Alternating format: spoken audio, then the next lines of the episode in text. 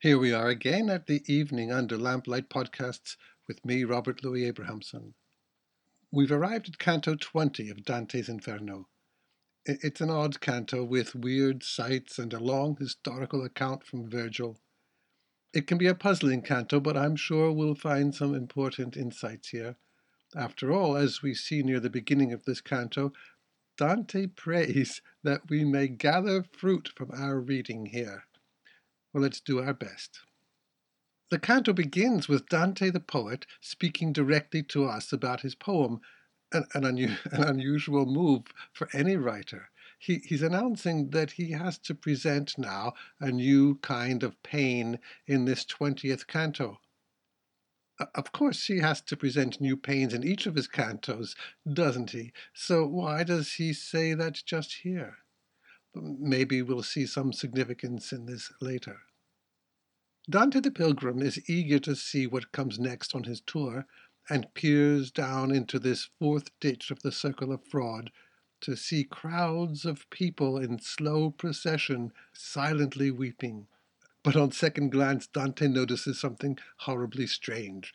Each person down there has his or her neck twisted around so that while they are walking forwards, their heads are facing backwards.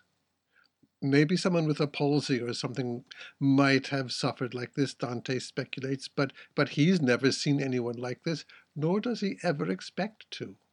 And here is his prayer that we may gather fruit from reading this by imagining how the sight of these contorted human bodies are moving him to tears. It isn't quite that they are weeping, he's seen plenty of that, and it isn't quite that their bodies are twisted, but it's the combination of these two so that the tears they are weeping are running down the face, then the back, and down along the crack of their backside. All this is too much for Dante, who leans against a bit of the rock edge of the bridge, weeping himself. Virgil will have none of this, however. You still don't get it, he says to Dante. You're showing pity down here when even God doesn't. And then, perhaps to get Dante to focus on something other than his own feelings, Virgil continues, Now, wipe your eyes and take a look over there.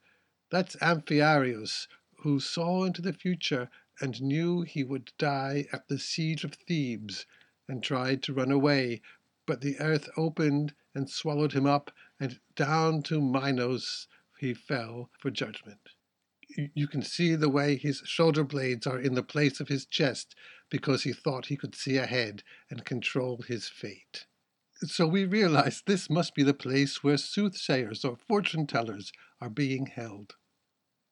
Oh, and over there, Virgil says, over there is Tiresias, whose body was twisted around into a different shape when he was changed from a man to a woman, and then twisted back again when he shifted from a woman back to a man and Virgil points out several other reputed magicians and soothsayers from classical stories, finally focusing on Manto, the daughter of Tiresias, on whom Virgil's male gaze notices that, with her head facing backwards, her long hair hides her breasts, and now all her hairy parts are on one side of her. Virgil then gives a long story about Manto's wanderings to find a suitable home, a story that includes a detailed description of rivers and lakes in northern Italy, which flow down into a swampy region, a desolate place where the waters run dry in the summer. That's where she decided to settle, on a bit of firm ground in the middle of the swamp, a good place where no one would bother her as she practiced her magic. After she died there, people gradually came to populate that area, a safe place protected by the swamp, and the city they built there they named after Manto, the city of Mantua, which in fact was Virgil's birthplace. He charges Dante to correct anyone if he should hear a different story about his native city's origins. Don't let any lies cover over the truth, he concludes. Oh, of course, Dante says, I- am convinced by your explanation. Don't worry. That was a nice story, but but I can't get my mind off all those people down below. Can can you point out some other significant ones? And so Virgil names yet more soothsayers, fortune tellers, and magicians, both ancient and more modern. But then he stops himself. It's getting late, and they'd better get going. And the canto ends as they get moving on their way to the next ditch. There are basically four sections to this canto with an overture and a coda. In the introduction, Dante speaks in his own voice, as though, having taken on various other identities in the previous canto, he now takes on one more, his most appropriate and immediate identity, the poet, consciously constructing his long poem. And maybe he considers that, having followed him now through 19 cantos, we feel intimate enough for him to remove the fourth wall, we might say, and speak for a minute about the craft of writing these cantos. Then we get a description of the sinners in this ditch, their thrawn bodies, to use a good Scots word.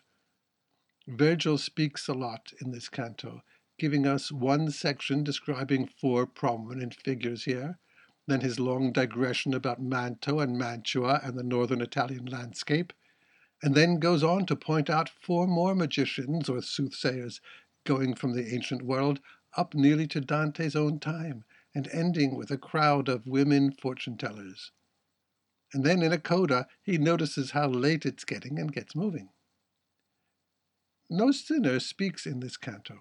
No sinner even notices Dante and Virgil looking down at them. I think this tells us something about the psychological condition Dante is depicting here. We have people whose faces are looking behind. In other words, they're not looking at the people they appear to be addressing. My body is turned to you, but not my mind. Uh, yes, in real life you can see my face and you can hear me speak, but in actuality you're not seeing my real face, and my twisted neck keeps any genuine utterance from coming out. And why? Because these people are fraudulent. The flatterers we've just seen used plenty of words, words to flatter you, but if these mountebanks use words, it's only to fool you.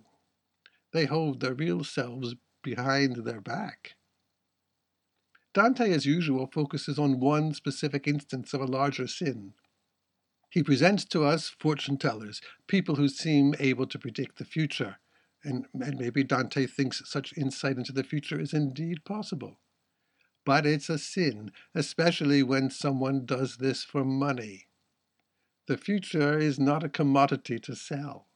In one sense, the person predicting the future is trespassing on God's domain. It's not up to us to know the future we can certainly observe trends and predict what might happen if things go on the way they are, but remember, it's Dame Fortune who spins the way things ultimately turn out. Or in modern terms, there's always the chance that something may turn out differently from what we expect. And let's consider this. Why do people want to know the future? Presumably so they can control events. But how does that work? look what good it did to Amphiaraus, who seemed to have seen accurately into the future and to have known that he would die at the siege of the Seven against Thebes. So he hid when they started preparing for war. He thought to circumvent his fate. But his wife betrayed his location, and he had to go lead his part of the army at the siege. So here he was, at the spot he had predicted he would die at, but he was still trying to avoid the fate he'd accurately foreseen. He, he ran away, seeking safety, but as he ran, the earth opened up under his feet and he plunged to his death. so, so, so what good did his prediction do him? Instead of looking ahead into the future, perhaps he would have done better to stay in the present and look what was before him right there. Maybe then he might have seen that gaping hole in front of him and avoided that. Predicting the future is actually a sterile activity, and it's worth noting that in the middle of the canto comes the story of Manto, who searched for a home all around these fertile regions of Italy, areas full of life giving water, but settled to practice her magic in a stagnant swamp solitary and sterile. Another kind of fortune telling is astrology, of which there are several practitioners in this canto. These people read the heavens to predict the future. Whether Dante thinks this is really possible or not doesn't seem the point. Let's assume that for Dante, as for many in the Middle Ages, astrology was a legitimate, accurate form of knowledge. But what was not legitimate was to use it for one's own ends, and this gives a clue to the larger sin being treated here. We're looking at the abuse of knowledge. Of course, it's important to gather knowledge and to try our best to understand the world. It's also important, as we've said, to predict the trends leading into the future, but not to pretend we can know the future with absolute certainty. Human beings simply do not have that kind of knowledge. But it's also wrong, as I think Dante wants us to see that these sinners here were doing, wrong to use this knowledge for our own ends, to gain money or fame or power over others. Knowledge is given to us in order to serve the community. We saw in the last canto that the divine flame of Pentecostal fire descended onto the heads of the apostles to inspire them with the knowledge of God, but the simoniacs, perverting the things of God, now have that fire burning at the opposite end, on their feet. Similarly, knowledge, which strengthens our insight into the things of the world around us to help us move through the world more easily, has here twisted the head so that it not only cannot address the world before it, but is not even in sync with its own body, not helping us see more clearly, but distorting the way things are supposed to be. A beard now hanging down the back, a head of long hair now covering the breast and reaching down to the pubic hair. Dante weeps here because, as Charles Williams says, he sees the physical contortion of the human form. All is gone awry, all is perverted. Like the simoniacs, these sinners are violating God's property. But because they are also using this violation for selfish purposes, they find themselves much lower than those burning sands. It would be good to spend time looking at Virgil's long account of the founding of Mantua, but I think we'll only just notice that there is some controversy over this account, which contradicts the account Virgil gives in his Aeneid. In this canto about the proper use of knowledge, how do we understand this?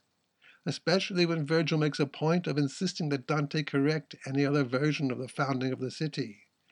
And especially perhaps in the context of Dante's having just made a similar point in the previous canto of correcting the false stories about why he broke the baptismal cylinder at the church of San Giovanni. The deeper we get into the realm of fraud, the more important is the truth and right use of knowledge. Well, there's more that we could say about the canto here, but we'll let it go for now and move on to the next canto, which starts a series of cantos filled with wild action. See you next time.